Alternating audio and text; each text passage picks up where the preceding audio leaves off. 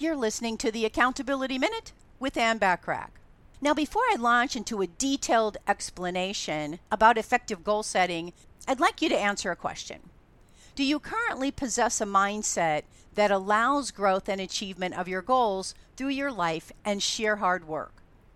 Your answer determines your mindset power. You see, having the right mindset is what establishes the difference between failure and achieving remarkable results. A powerful mindset empowers you to work hard and dedicate your life to making your dreams and ambitions come true. If you don't own the mindset that allows this, then your achievement quota will be limited and even uninspiring. To download my complimentary Power of Visualization, Creating and Enjoying Your Ideal Business and Ideal Life Guidebook, go to accountabilitycoach.com forward slash visualization. I appreciate you listening.